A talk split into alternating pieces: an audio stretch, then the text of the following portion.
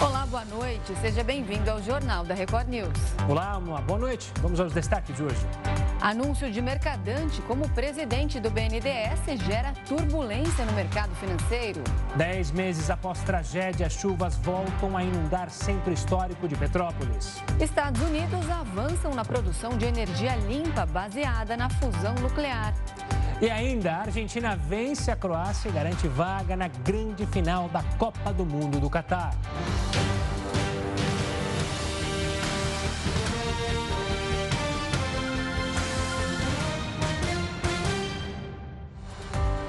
A equipe de transição do governo Lula encerrou os trabalhos nesta terça-feira. No evento que marcou o fim das atividades, o presidente eleito anunciou o ex-ministro da Educação e da Casa Civil, Aloysio Mercadante, como próximo líder do BNDES. E a gente vai até Brasília falar com o repórter Matheus Scavazini para saber todos os detalhes. Boa noite, Matheus. Boa noite, Renata, Gustavo, boa noite a todos. No total, foram 32 grupos temáticos responsáveis por fazer um diagnóstico da atual gestão para o futuro governo. Né? Nesse relatório final, 23 páginas foram dedicadas apenas ao chamado revogaço, que vai ser um pacote aí que deve ser feito nos primeiros 100 dias de governo para tentar revogar medidas adotadas pelo governo anterior, no caso, o atual governo, né? O meio ambiente, direitos humanos e segurança pública estão entre as áreas que podem ter decretos revogados em temas como a flexibilização do armamento e também a nomeação de integrantes de comissões que investigam crimes na ditadura. Após a entrega dos relatórios ao presidente eleito Luiz Inácio Lula da Silva, houve também o anúncio de Aloysio Mercadante à frente do Banco Nacional de Desenvolvimento Econômico e Social, o BND. BNDES. A reação do mercado foi negativa e imediata.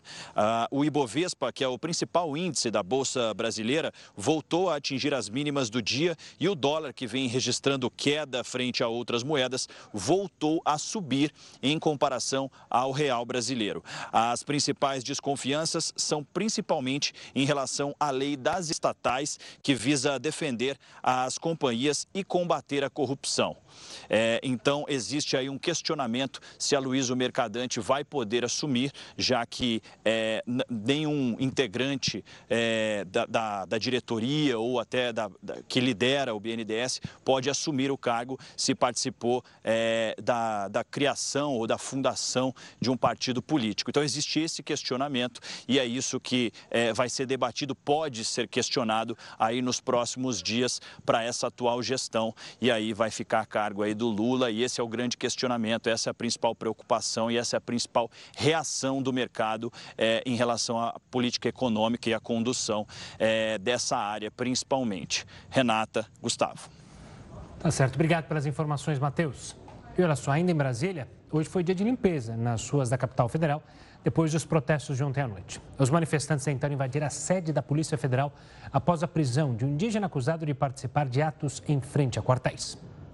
Fuligem, veículos incendiados e muita sujeira. Funcionários do governo do Distrito Federal tentavam limpar hoje de manhã o que parecia um cenário de guerra da noite anterior. Manifestantes contrários à prisão temporária do líder indígena José Acácio de Sererê Chavante, apoiador do presidente Jair Bolsonaro, tentaram invadir a sede da Polícia Federal. José Acácio teve ordem de prisão decretada pelo ministro Alexandre de Moraes por suposta prática de condutas ilícitas em manifestações. O confronto com policiais resultou no incêndio de quatro ônibus, oito carros e a depredação de bens públicos e privados. A pouco mais de 1.500 metros dali, no hotel onde estão hospedados o presidente eleito Luiz Inácio Lula da Silva e o vice-presidente eleito Geraldo Alckmin, foi preciso reforçar a segurança. Numa rede social, o governador do Distrito Federal, Ibanês Rocha, afirmou que orientou as forças de segurança para que identifiquem e punam bolsonaristas radicais que praticaram os atos de vandalismo. O ataque à sede da Polícia Federal foi visto por integrantes da instituição e do Judiciário como uma afronta que não deve ficar sem punição. O inquérito será aberto nos próximos dias para investigar crimes contra o patrimônio e possíveis danos aos prédios e veículos. Fontes do Supremo Tribunal Federal afirmam que o caso foi incluído no inquérito dos atos antidemocráticos. E a Procuradoria-Geral da República acompanha o caso de perto e pode autorizar medidas rápidas para responsabilizar líderes do movimento. O indicado para assumir o Ministério da Justiça no governo Lula também falou sobre os protestos. Todas as pessoas estão sendo identificadas, todas, rigorosamente todas. Todos os inquéritos cabíveis serão feitos. Lembro que, segundo a Constituição, artigo 109, artigo 144, crimes políticos são de competência federal. E nós vamos, a partir do dia 1 de janeiro, tomar as providências que não forem agora possíveis. As fortes chuvas inundaram o centro histórico de Petrópolis, além de deixarem dezenas de motoristas e pedestres ilhados. E quem tem mais detalhes ao vivo sobre essa situação é o repórter Marcos Marinho. Boa noite, Marcos. Oi, Renata, boa noite para você, para o Gustavo, para todos que nos acompanham aqui na Record News. Essa chuva deixou muita gente assustada em Petrópolis, na região serrana do Rio. Alguns carros ficaram submersos, o centro histórico ficou debaixo d'água. A mesma região que no início desse ano, em fevereiro desse ano, também sofreu com o temporal e na ocasião mais de 30 pessoas morreram por conta dos deslizamentos em Petrópolis, município da região serrana. Hoje voltou a chover forte, a região foi castigada pela chuva mais uma uma vez. Inclusive, a própria Defesa Civil orientou o comércio a fechar as portas. Depois que a água começou a escoar, aí sim a própria Defesa Civil orientou o comércio já a voltar a operar, a funcionar normalmente. Durante o período em que a chuva atingiu a cidade, a rodovia Rio Petrópolis também teve um trecho interditado. Um trecho interditado justamente ali na subida da Serra de Petrópolis. A partir da subida da serra, que a situação por ali já estava muito complicada, estava estava difícil para os motoristas seguirem viagem. Agora, os núcleos de chuva estão avançando para a região norte do estado. Aqui na capital fluminense também choveu bastante, parou de chover agora há pouco, aqui em Jacarepaguá, na zona oeste do Rio. A zona oeste foi, inclusive, a região mais afetada pela chuva, principalmente Jacarepaguá, Barra da Tijuca, mas agora a situação já é mais tranquila, já parou de chover, mas ainda assim as pessoas precisam ficar alertas. Isso porque o Instituto Nacional de Meteorologia emitiu um alerta. Segundo o Instituto Nacional de Meteorologia, existe a previsão de chuvas fortes, de tempestades para as próximas horas na capital fluminense. Esse alerta, portanto, foi emitido pelo INMET e as pessoas precisam ficar atentas, principalmente as que vivem em regiões de encosta, até porque a Defesa Civil também está atenta para acionar as sirenes de emergência, sirenes que também foram acionadas hoje em Petrópolis com o temporal que atingiu o município. Agora não chove mais nem em Petrópolis, nem aqui na capital fluminense, mas a previsão da meteorologia é de chuva forte para a madrugada aqui no Rio de Janeiro. Renata, Gustavo, volto com vocês. Tá certo, Marcos. Qualquer novidade é só chamar. o Brasil tem quatro dos dez melhores aeroportos do mundo. O ranking internacional coloca no topo da lista os aeroportos, os aeroportos de Recife, Campinas, Confins e Congonhas. Assunto para Heródoto Barbeiro. Heródoto, boa noite. Qual o critério usado para essa classificação? Preço de bares e restaurantes que você tanto fala que estão inclusos, porque esse aí é uma beleza. O preço aqui no Brasil é lá nas alturas, literalmente. Exatamente. Agora, Renata, eu lembrei em aeroportos, porque no aeroporto você pode pegar um avião para ir a Buenos Aires. Ô, oh, Catar! para comemorar a final lá do Domingão lá em Buenos Aires. Ela... Exatamente. Ele está feliz hoje, Heródoto. É, tô vendo, tô vendo. E você, vê, e você vê que coincidência? Hoje me colocaram todo de azul, não sei porquê. Não, não sei. Pois olha, de fato, uh, Gustavo, como você lembrou, é uma coisa importante para o nosso país. De 10 aeroportos, 10 melhores do mundo, quatro estão situados aqui no, no Brasil. O que é uma coisa muito interessante. E essa pesquisa, por incrível que pareça, ela é uma pesquisa feita com base naquilo que as pessoas que entram no aeroporto dizem. Então, por exemplo, perguntaram da pontualidade do avião, da limpeza do aeroporto, da limpeza do banheiro, dos bares e restaurantes do, do aeroporto e a maneira pela qual as pessoas são tratadas lá. Então, isso mostra o seguinte: os aeroportos brasileiros evoluíram muito, principalmente depois da chamada privatização. Aliás, é bom lembrar o seguinte: de todos os aeroportos brasileiros, é, o último a ser privatizado, que era chamada de a, a, a cereja da coroa, foi o de Congonhas. Mas o do Santos Dumont não foi, por motivo técnico, e ele deverá ser privatizado o ano que vem, provavelmente. Agora, outra coisa que chama atenção: dos 10 aeroportos, a cidade de Tóquio, no Japão, tem os dois. O primeiro colocado é de Tóquio e o terceiro também. Mas o que é que chama atenção? Chama atenção o seguinte: o segundo colocado da lista de 10, o segundo melhor aeroporto do mundo, é o do Recife. Olha que coisa extraordinária. O segundo aeroporto do mundo melhor avaliado é o aeroporto do Recife. Depois, nós temos então outros aeroportos brasileiros que estão nessa lista. Por exemplo, além do Recife, tem Viracopos, o pessoal conhece, fica em Campinas. Tem o aeroporto de Confins, eu, eu tive a oportunidade de ver recentemente, muito bem, muito bem administrado lá em, em Belo Horizonte. E o Congonhas, que eu citei agora há pouquinho, como sendo a joia da coroa.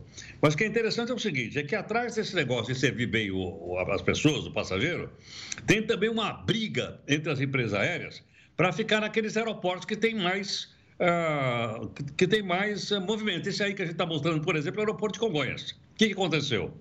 Uma, uma empresa aérea entrou para brigar mais, que é a Azul, brigando com as outras, e com, esse, com essa remodelação, o número de pousos ele passou de 41 para 44. Pensa comigo um pouquinho. Em cada hora, ou pousam ou levantam o voo em Congonhas 44 aviões. É um atrás do outro. Ou seja, pousam 22 e decolam 22. Se a gente somar as horas do dia que esse aeroporto que a gente está mostrando fica aberto, o aeroporto de Congonhas começa a funcionar às 6 da manhã e vai até às 11 da noite. Portanto, tem 17 horas de funcionamento. A gente tem, por dia, 582 operações de pouso e decolagem em Congonhas. Vou repetir: 582 operações de pouso e decolagem em Congonhas. Bom, se ele está situado aí entre os 10 melhores do mundo e funciona só das 6 às 11, por que, que não funciona de madrugada? Por dois motivos. Primeiro, porque pouso, pouso e decolagem tem barulho e as pessoas não conseguem dormir. E segundo, que muitas vezes as empresas aéreas faziam um teste de turbina de avião, eu cheguei a ver alguns, de madrugada. Então aí é que ninguém dorme mesmo. Então por esse motivo ele abre, ele, o primeiro voo sai às 6 e o último tem que chegar até às 23. Se não chegar, ele é logicamente desviado para o aeroporto de Cumbica, que é o aeroporto de maior eh, de maior, é, maior tráfego do Brasil. Curiosamente, Cumbica não está entre os 10 melhores do mundo. Portanto, a gente vê que nem sempre o maior é o melhor. Agora, esses todos que a gente citou aqui, eles realmente atraem muito turista né? e fazem com que a economia dessas cidades gire bastante. Aí que eu disse que a gente podia pegar um para Buenos Aires. É, Buenos Aires, Catar, acompanhar é, toda a festa que está sendo feita lá. Aliás, eu já estive no aeroporto do Catar, o aeroporto do Catar é bem legal também. Quem sabe a gente pode voltar lá no domingo, né, Herota? Assistir a partida. A Exatamente. A, a, a pergunta, partida. A, pergunta e no, que... e no, museu, e no Museu Islâmico de Doha. Sim. E a pergunta que fica é: para a faísca, passa agora Marrocos ou França, hein? Olha, como eu falei, o Faísca fugiu para Buenos Aires. De lá ele me mandou um zap zap dizendo o seguinte: vai dar a França. Então, imagina essa final. Enfim, amanhã a gente descobre. Heraldo, até amanhã. Até amanhã, gente. Obrigado. Boa noite, tchau. até. Tchau, tchau. E ó, você também pode acompanhar toda a programação da Record News no YouTube. Fica o convite para você se inscrever no nosso canal. Curta lá a Record News em todas as redes sociais. A gente te espera. E olha, termina na quinta-feira o prazo para a retirada de até mil reais do saque extraordinário do FGTS. De acordo com a Caixa Econômica Federal, 12 milhões de trabalhadores ainda não sacaram o valor. A liberação do dinheiro começou em abril com o objetivo de ajudar os beneficiários durante a pandemia de Covid-19. O valor pode ser retirado nas agências ou pelo aplicativo da Caixa. 8 bilhões de reais ainda estão à disposição. Se não for retirado, o valor corrigido volta para a conta do FGTS do trabalhador. E o atacante Neymar foi absolvido das acusações de fraude e corrupção na Espanha. A decisão foi anunciada por um tribunal catalão nesta terça-feira. Os promotores do caso retiraram todas as acusações com a justificativa de que não havia indícios de crime. Inicialmente, o Ministério Público espanhol pedia dois anos de prisão para Neymar e uma multa de 10 milhões de euros pelas supostas irregularidades na transferência do craque brasileiro para o Barcelona quando ele jogava no Santos, em 2013. A ação foi movida por uma empresa de investimentos brasileira brasileira, que detinha 40% dos direitos do atacante na época. A alegação é que ela não teria recebido a devida cota na transferência, porque o valor real foi subestimado. Segundo a empresa, o custo teria sido de 82 milhões de euros e não de apenas 17 milhões, como foi oficializado na ocasião. Quando a ação foi aberta, o pedido era de cinco anos de prisão e multa de 149 milhões de euros. Os pais de Neymar, o ex-presidente do Santos, Odílio Rodrigues Filho e os ex-presidentes do Barcelona, Sandro Rossell e José Bartomeu, agora também estão sem pendências com a justiça espanhola. E o setor de serviços caiu 0,6% na passagem de setembro para outubro, segundo o IBGE. O resultado negativo interrompe uma sequência de cinco altas seguidas. A queda foi puxada principalmente pelo setor de transportes. Mesmo com o recuo em outubro, houve um crescimento de mais de 9% em comparação com o mesmo período do ano passado. Os serviços também se mantiveram quase 11% acima do registrado no pré-pandemia. O Comitê de Política Monetária do Banco Central demonstrou preocupação com o aumento de gastos públicos sobre a inflação. O Copom se reuniu na semana passada e manteve o juro básico em 13,75% ao ano, maior patamar em seis anos. E para entender esse cenário de preocupação, a gente conversa agora com a Simone Deos, professora do Instituto de Economia da Unicamp e pesquisadora do Centro Brasileiro de Relações Internacionais. Professora, boa noite, bem-vinda aqui ao Jornal da Record News. A gente acompanha aí nos últimos dias toda essa discussão em torno da PEC da transição, PEC do estouro, enfim, ela tem vários nomes. É, e muito se fala em relação a prazo, a valor foi votado no Senado duas vezes, agora vai para a Câmara dos Deputados. Enfim, é, o que a gente sabe é, o que a gente pode afirmar no momento é que essa gastança toda aí, fora do teto de gastos, vai impactar na dívida pública e também na inflação? Boa noite, obrigada aqui pelo convite. É, eu diria que não tá? Essa, essa autorização para gastar que a nova a PEC, né, chamada PEC da transição, está dando para o governo, ela não vai se refletir em inflação. Tá? Basicamente, o que a gente tem no Brasil e no mundo inteiro hoje é uma inflação por razões de oferta, né? nós economistas chamamos assim, ou seja, porque há choques de custos que, que, que, se sucedem desde o início da pandemia e que são responsáveis pela elevação dos níveis de preços. Tá? Esses choques de custos e não o excesso de demanda é que são responsáveis aí pela, pela inflação que nós vivemos nos últimos 18 é, meses, né? Enfim, basicamente desde o início do ano passado, uma inflação mais acelerada. Então, eu acho uh, um pouco exageradas essas, uh, esses temores excessivos em relação a um retorno da inflação, ou, melhor dizendo, né, a uma continuidade da inflação, eventualmente uma aceleração da inflação no próximo ano, em função da autorização para se gastar a mais daquilo que tinha sido relativamente proposto pelo, pelo governo que está acabando agora. Professora, uma boa noite da minha parte também.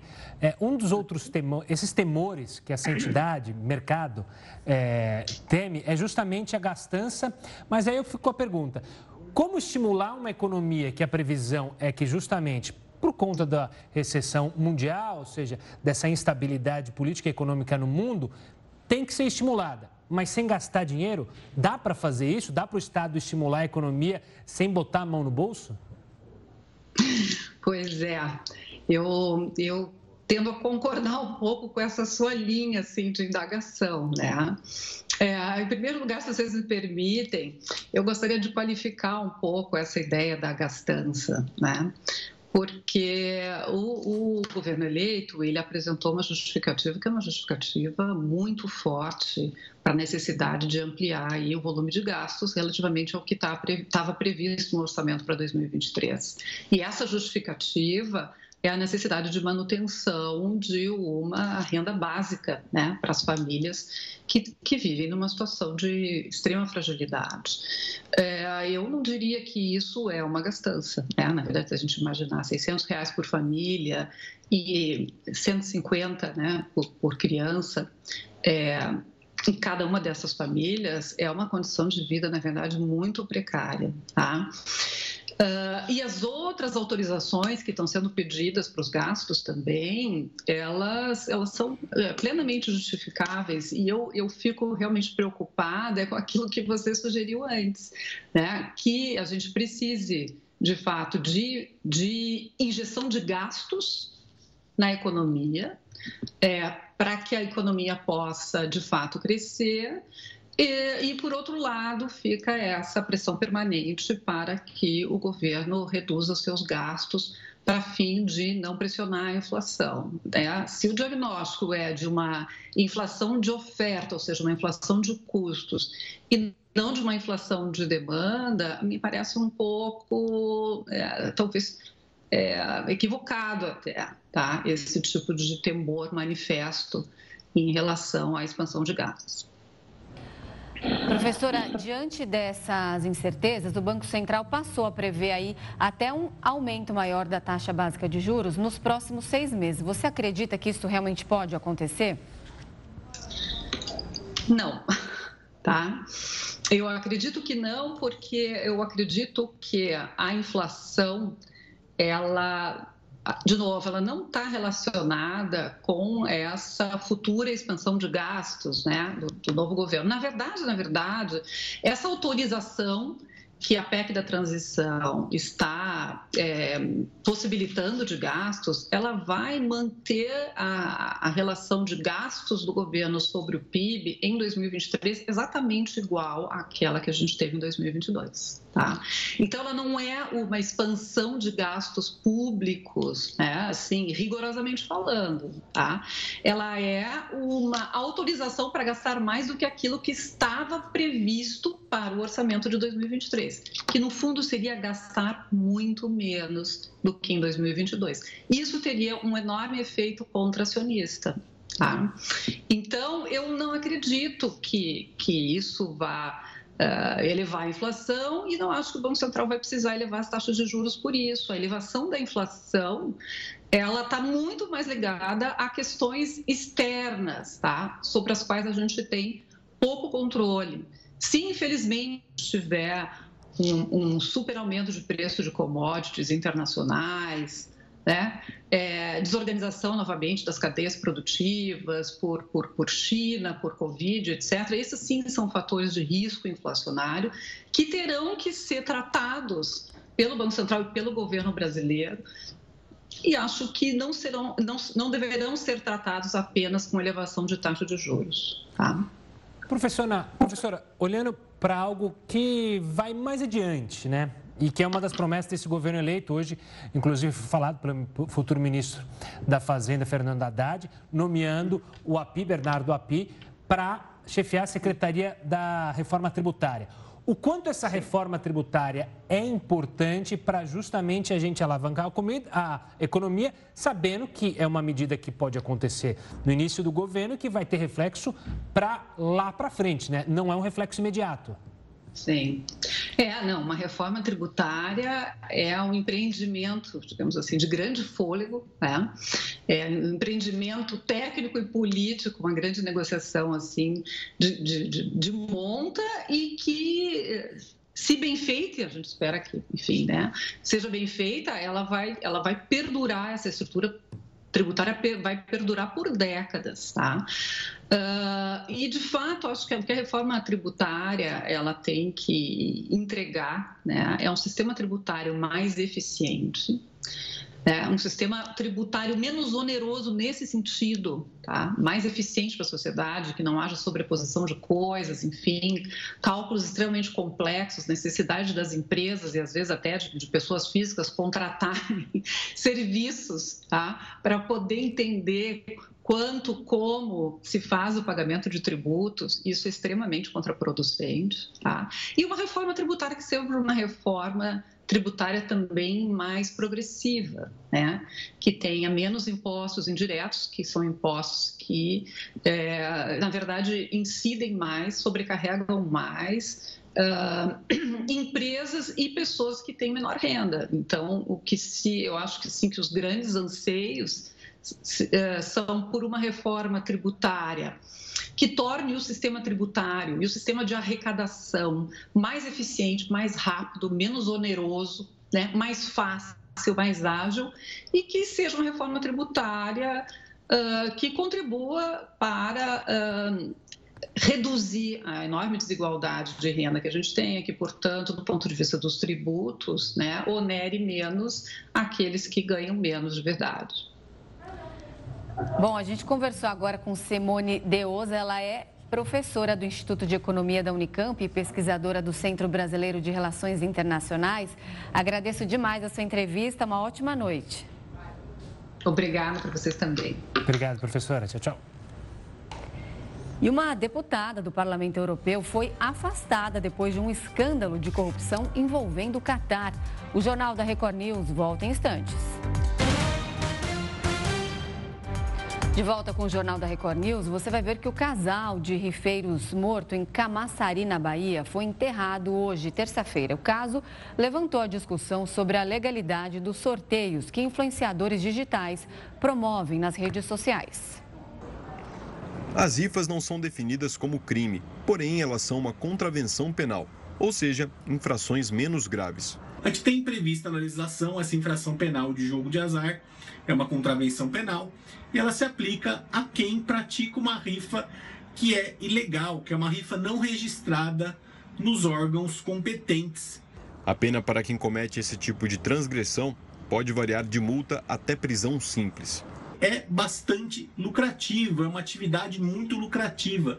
Porque, ao contrário das rifas legais, onde há uma alta incidência de tributos, onde são pagos muitos impostos, nas rifas ilegais, as pessoas que as fazem praticamente não pagam tributo nenhum. Então é por isso que muitos influenciadores digitais fazem rifas como forma de ganhar dinheiro. Atualmente, a lei brasileira permite apenas sorteios valendo prêmios e brindes, desde que sejam autorizados pelo Ministério da Economia. Para a liberação, a solicitação deve ser feita ao Sistema de Controle de Promoção Comercial, com antecedência de 40 a 120 dias. O casal morto na Bahia oferecia premiações com valores que iam de 6 até 60 mil reais. Em tese, a conduta deles de divulgar rifa, divulgar uma rifa em tese ilegal, pode sim configurar a contravenção penal. DG e Naroca Rifas, como eram conhecidos nas redes sociais, tinham perfis que acumulavam mais de 100 mil seguidores. Eles foram mortos enquanto passavam o fim de semana no litoral norte da Bahia. A autoria e a motivação do crime ainda são investigadas pela polícia. O Congresso chileno fechou um acordo para a formulação de uma nova Constituição. As discussões duraram três meses. Quem ficará responsável pela nova carta será o Conselho Constitucional. O órgão é formado por 50 pessoas escolhidas por meio de uma votação popular, além de mais 24 especialistas eleitos pelo Congresso. O início dos trabalhos está previsto para o dia 21 de maio e a conclusão para o dia 21 de outubro de 2023.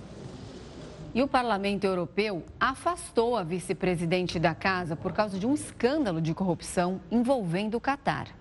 A eurodeputada grega Eva Kaili está presa desde sexta-feira por causa do suposto envolvimento com um escândalo de corrupção relacionado ao lobby feito pelo Catar na União Europeia. Ela e outras três pessoas foram formalmente denunciadas por lavagem de dinheiro, corrupção e participação em organização criminosa. A destituição da eurodeputada do cargo de vice-presidente foi aprovada por 625 votos a favor, um contra e duas abstenções. Apelidado de Qatargate, o escândalo é um dos maiores da história recente do bloco europeu. Segundo a Justiça da Bélgica, que investiga o caso, o Qatar ofereceu dinheiro para pessoas influentes no Parlamento Europeu ajudarem em decisões políticas que favorecessem o país sede da Copa do Mundo. Desde sexta foram realizadas 10 buscas, que já apreenderam cerca de 600 mil euros na casa de um dos suspeitos, além de 150 mil euros no apartamento de um integrante do Parlamento Europeu, que não teve o nome divulgado. Além de Eva Kaili, também estão detidos o ex-eurodeputado Pier Antônio Panzeri e Francesco Giorgi, parceiro de Kaili e conselheiro de assuntos do Oriente Médio e Norte da África no Parlamento Europeu. O governo do Catar nega qualquer envolvimento com o escândalo. Internacionalmente, o Catar passaria por uma condenação da comunidade internacional, é, mas nada que levasse a, a algo maior, pelo menos por enquanto. A eurodeputada Eva Kaili disse ser inocente e negou ter recebido qualquer dinheiro. Ela está em prisão preventiva na Bélgica. Pelo menos sete pessoas morreram durante os protestos por novas eleições e pela renúncia da presidente Dina Boluarte no Peru. As manifestações se intensificaram em todo o país. Em Arequipa, a polícia dispersou um grupo que bloqueou a pista do aeroporto local. O governo declarou estado de emergência por 60 dias em sete províncias. E os Estados Unidos deram um passo importante na produção de energia por meio de um processo de fusão nuclear. O método é uma alternativa de fonte limpa, já que não gera resíduos radioativos e elementos poluentes. Quem nos explica esse procedimento e o significado dele para a ciência é o professor José Helder Severo, do Instituto de Física da USP. Professor, por favor, nos ajude a entender e traduzir esse novo processo e essa descoberta. Antes de mais nada, qual é a diferença dele para justamente é, a energia nuclear que já é produzida, digamos assim, por outras usinas nucleares. O que, que essa fusão tem de diferente? Bom, numa usina tradicional, essas que estão em funcionamento aí, o processo é de fissão, é de divisão. Então, existe o combustível principal, que é o, o urânio. Esse urânio é dividido, né? produz nêutrons. Esses nêutrons depois vão é, aquecer a parede do reator e gerar energia. Ah, só que isso gera um, um lixo atômico, né? um material extremamente radioativo, cujo tempo de meia-vida é centenas de milhares de anos. Na fusão é, nuclear, o processo inverso.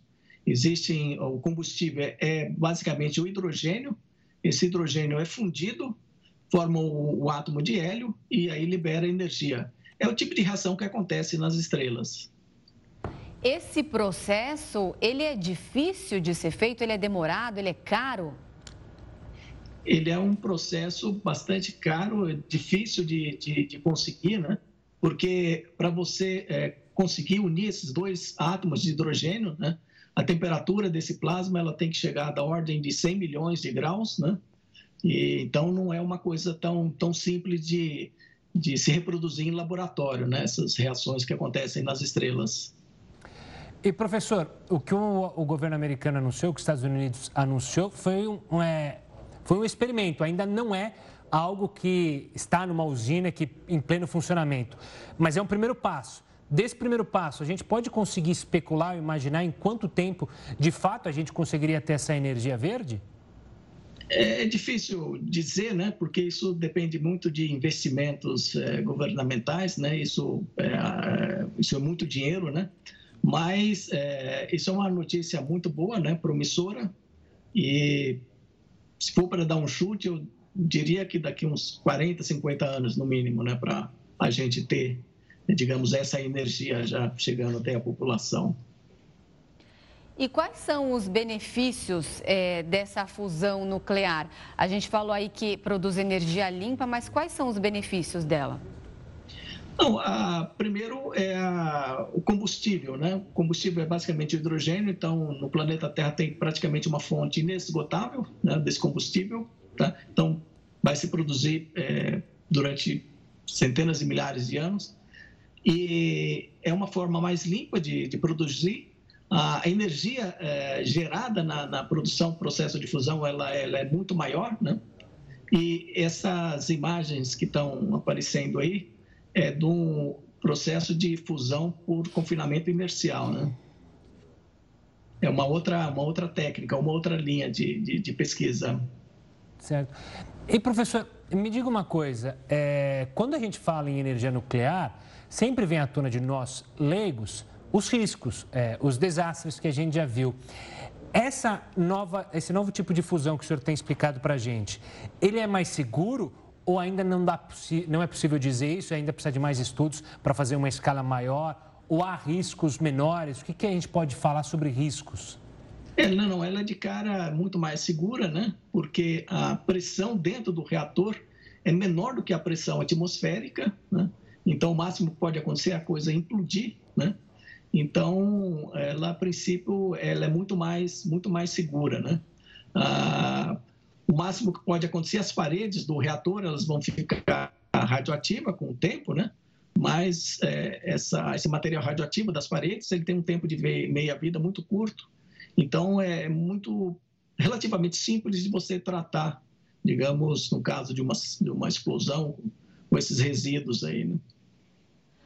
Bom, a gente falou que o caminho é longo, mas essa fusão pode ser considerada já uma solução futura aí para os pro, problemas energéticos que a gente vive em escala global? Não, sem dúvida. Essa é um caminho, né, que eh, já faz algum tempo, né, que os cientistas pesquisam aí nessa área, né, desde a da década de 60. É, então, esse é um caminho que muito esperançoso aí de se produzir energia limpa né, e relativamente barata. Né? E, professor, uma última pergunta. As usinas que nós temos no mundo atualmente, elas poderiam ser adaptadas para esse processo ou seria necessário novas usinas, um novo equipamento, novas centrais? É necessário novas usinas, né? É, uh, no confinamento magnético, né, que é justamente essa linha que a gente pesquisa lá na USP, né? É, essas máquinas, elas são bastante grandes, são caras, né?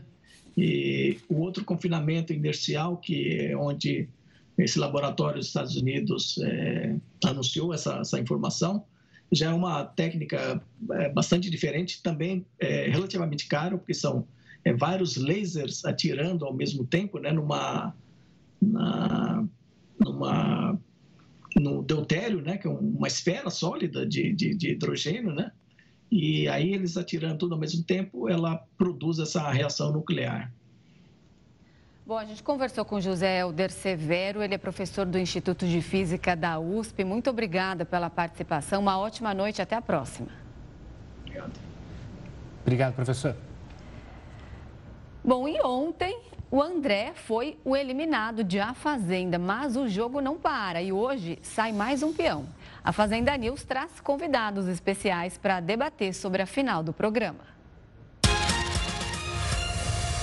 André Marinho não conseguiu passar pela roça especial e foi o eliminado desta segunda-feira, com pouco mais de 3% dos votos. Foi uma oportunidade realmente incrível. É, eu já imaginava que nessa, nessa situação da roça eu acho que eu seria eliminado. Mas hoje à noite tem mais emoção no reality. Babi, Bia, Irã e Pelé se enfrentam na Roça Surpresa. Os três que se salvarem serão os finalistas desta edição. Você, meu amigo! E logo depois, a Fazenda News começa ao vivo com a apresentação de Fabiana Oliveira. Hoje ela recebe a ex-PO, a Monique Amin, e o jornalista Flávio Rico para falar sobre a última eliminação e a expectativa para a final. No programa de ontem, as ex-POas Aritana Maroni e Carol Narizinho comentaram sobre a roça especial. E para Narizinho, a grande surpresa do jogo é Pelé. Ninguém imagina chegar ali, mas eu acho que o Pelé ele jogou muito bem, porque ele se esquivou é, das roças de uma forma assim, né, surreal. Não pegou nenhuma roça, tá agora indo para a primeira. É reta final de A Fazenda. Para não perder nenhum detalhe, fique ligado em A Fazenda News. Começa logo após a exibição do reality na Record TV. A FUVEST divulgou as notas de corte de cada carreira para a segunda fase do vestibular. O curso mais concorrido medicina. Para avançar para a próxima etapa, o vestibulando precisa ter acertado 81 das 90 questões da prova. A relação completa das notas de corte está no site oficial do vestibular. De acordo com o calendário, a lista de convocados será divulgada na sexta-feira desta semana. A segunda fase da FUVEST acontece nos dias 8 e 9 de janeiro. Nessa etapa, os estudantes vão responder perguntas dissertativas e uma redação. Mais da metade da população decidiu usar o 13º para se livrar das dívidas. Médica bem-sucedida, 21 anos de carreira, especialista em cirurgia plástica, mas que teve que enfrentar um problema comum a milhões de pessoas: a dificuldade de administrar o próprio dinheiro. Sempre gostei muito de ir aos, a todos os cursos, comparecer em todos os congressos. E a minha área de medicina e cirurgia plástica é uma área onde as pessoas têm realmente muitos gastos. É, essa questão visual, a questão do carro que você tem, a questão das bolsas que você tem, a questão das roupas que você usa. Isso acaba influenciando também, né? E eu sempre quis pertencer àquele mercado, pertencer àquele grupo e acabei sempre investindo, comprando, gastando. Denise ligou o alerta quando percebeu que o irmão, que tem uma renda muito mais baixa, conseguia acumular patrimônio, enquanto a dívida dela só crescia com as compras parceladas. Se você está pendurado nos cartões de crédito e não aguenta olhar nem o aplicativo do banco para consultar o saldo em conta, está sofrendo de fobia financeira. Essa é uma síndrome que afeta muita gente em todo o mundo. São pessoas que, mesmo recebendo o salário em dia, não conseguem conseguem controlar as próprias finanças. A fobia financeira é uma expressão criada na Europa. As mulheres sofrem mais com ela e 30% sentem algum sintoma, como tremedeira, palpitação e suor excessivo. Este ano, 47% dos cariocas decidiram usar o 13º para quitar as dívidas e começar o ano novo com um pouco mais de alívio. Outros 24% decidiram poupar pelo menos parte do dinheiro. A Denise só conseguiu equilibrar as contas depois de contratar um especialista. E agora aprendeu a lição. Foi quando eu perdi a minha mãe, que era né, um, um suporte estrutural emocional, financeiro, enfim, um suporte de tudo. Passei a economizar muito mais e pensar realmente mais conscientemente no futuro. Quando você tem filho, tudo muda, né? Eu virei é outra pessoa, você vira mãe é outra coisa. O jogador de futebol do Irã foi condenado à morte. A gente vai te contar essa história já já aqui no Jornal da Record News. A inflação dos Estados Unidos subiu menos do que o esperado em novembro. O índice de preços do consumidor aumentou 0,1% no mês passado, após avanço de 0,4% em outubro, segundo o Departamento do Trabalho americano. Novembro se caracterizou pela queda nos custos da gasolina e dos carros usados, levando ao menor aumento anual da inflação em quase um ano. O movimento pode abrir caminho para o Federal Reserve, o Banco Central do país, começar a reduzir os juros já a partir de amanhã. Cerca de 1.500 imigrantes hondurenhos caminham pelo México em direção aos Estados Unidos. A caravana segue rumo a El Paso, no estado americano do Texas. São adultos e crianças que tentam entrar ilegalmente no país. O governo americano acredita que fluxo de pessoas vai aumentar a partir do dia 21 de dezembro, quando expira uma lei que permite que autoridades enviem os imigrantes de volta para a fronteira do México. E o magnata das criptomoedas, Sam Bankman-Fried, foi preso nas Bahamas. Segundo autoridades americanas, ele é responsável pelo colapso da plataforma FTX. A prisão aconteceu depois de uma notificação formal dos Estados Unidos sobre acusações criminais contra o empresário. O magnata corre o risco de ser processado por fraude depois da queda da FTX, que foi avaliada em 32 bilhões de dólares. A empresa era considerada uma das principais plataformas de negociação de criptomoedas do mundo. No início de novembro, ela interrompeu a devolução do dinheiro depositado pelos usuários de repente. No dia 11 do mesmo mês, o grupo entrou com pedido de falência. Tudo começou quando outra organização do grupo declarou que cerca de 30% das reservas eram de um token emitido pela própria FTX. A informação incomodou investidores e gerou uma onda de saques na corretora. O procurador-geral das Bahamas informou que os Estados Unidos apresentaram uma denúncia contra o empresário.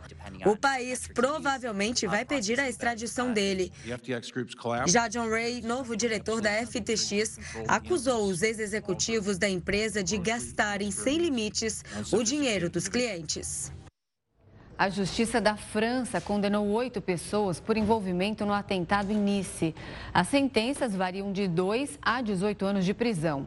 Em 2016, um motorista de caminhão atropelou centenas de pessoas que comemoravam o principal feriado da França, o dia da queda da Bastilha. 86 pessoas morreram. O Estado Islâmico reivindicou o ataque. Os condenados podem apresentar recurso. Ainda no cenário internacional, um jogador de futebol do Irã foi acusado de traição e condenado à morte após se manifestar a favor do direito das mulheres.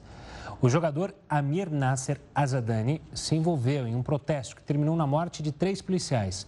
O atleta de 26 anos foi detido dois dias depois.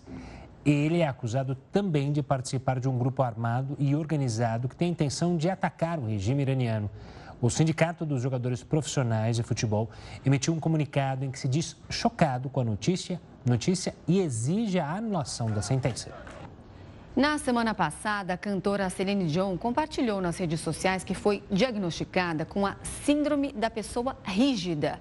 A doença é rara e atinge um em um milhão de pessoas. Na semana passada, a cantora Celine Dion compartilhou nas redes sociais que foi diagnosticada com a Síndrome da Pessoa Rígida. A artista explicou que a condição afeta a capacidade dela andar e falar, por isso, decidiu cancelar todos os shows da sua turnê de 2023. No caso da síndrome da pessoa rígida, a produção de anticorpos é contra uma proteína específica chamada descarboxilase do ácido glutâmico, que em última instância vai causar uma redução dos neurônios GABA inibitórios. As musculaturas que não devem se contrair acabam contraindo por um estímulo, gerando movimentos involuntários. Além da rigidez, a síndrome pode causar espasmos musculares, uma das queixas da cantora, que antes do diagnóstico não sabia o motivo disso acontecer frequentemente. A evolução do quadro acometeu os membros superiores, inclusive a musculatura laríngea. No caso da Celine Dion, que é uma cantora, o acometimento da musculatura laríngea pode prejudicar né, o que ela consiga realizar né, que ela consiga mostrar todo o seu potencial vocal por uma contração inadequada dessa musculatura. Como John trabalha em um ambiente com música e com som alto, isso pode ativar ainda mais essa contração e gerar dores e espasmos neste contexto. Além de prejudicar a qualidade de vida, o paciente pode sentir muita dor cãibra e, com o avanço da doença, pode ter dificuldades nas movimentações do dia a dia. Ao primeiro momento, iniciamos medicações que vão relaxar a musculatura, principalmente benzodiazepínicos, como clonazepam, diazepam, eles são a primeira linha de tratamento. Pode ser utilizado outros relaxantes como baclofeno, por exemplo. E como é uma doença autoimune, a outra linha de tratamento é ir na origem do problema. Os medicamentos ajudam a controlar e melhorar os sintomas causados pela síndrome, mas não curam o distúrbio. Apesar da preocupação gerada pelo diagnóstico, Celine Dion explica aos fãs que tem uma ótima equipe médica e conta com o apoio dos filhos no tratamento. olha, a Comembol quer trazer a Copa do Mundo de 2030 para a América do Sul. A entidade está pressionando a FIFA para tomar a decisão a favor da candidatura conjunta de Uruguai, Argentina, Chile e Paraguai. A proposta da Comembol é comemorar justamente o centenário da Copa do Mundo, um lugar onde ele começou a ser disputado em 1930. A escolha da sede será feita em 2024. A decisão acontece após uma votação de 211 associações nacionais de futebol. E o Jornal da Record News fica por aqui. Obrigada pela companhia. E uma ótima noite. Fique agora com o News das 10 e a Suzana Busanello. Tchau, tchau.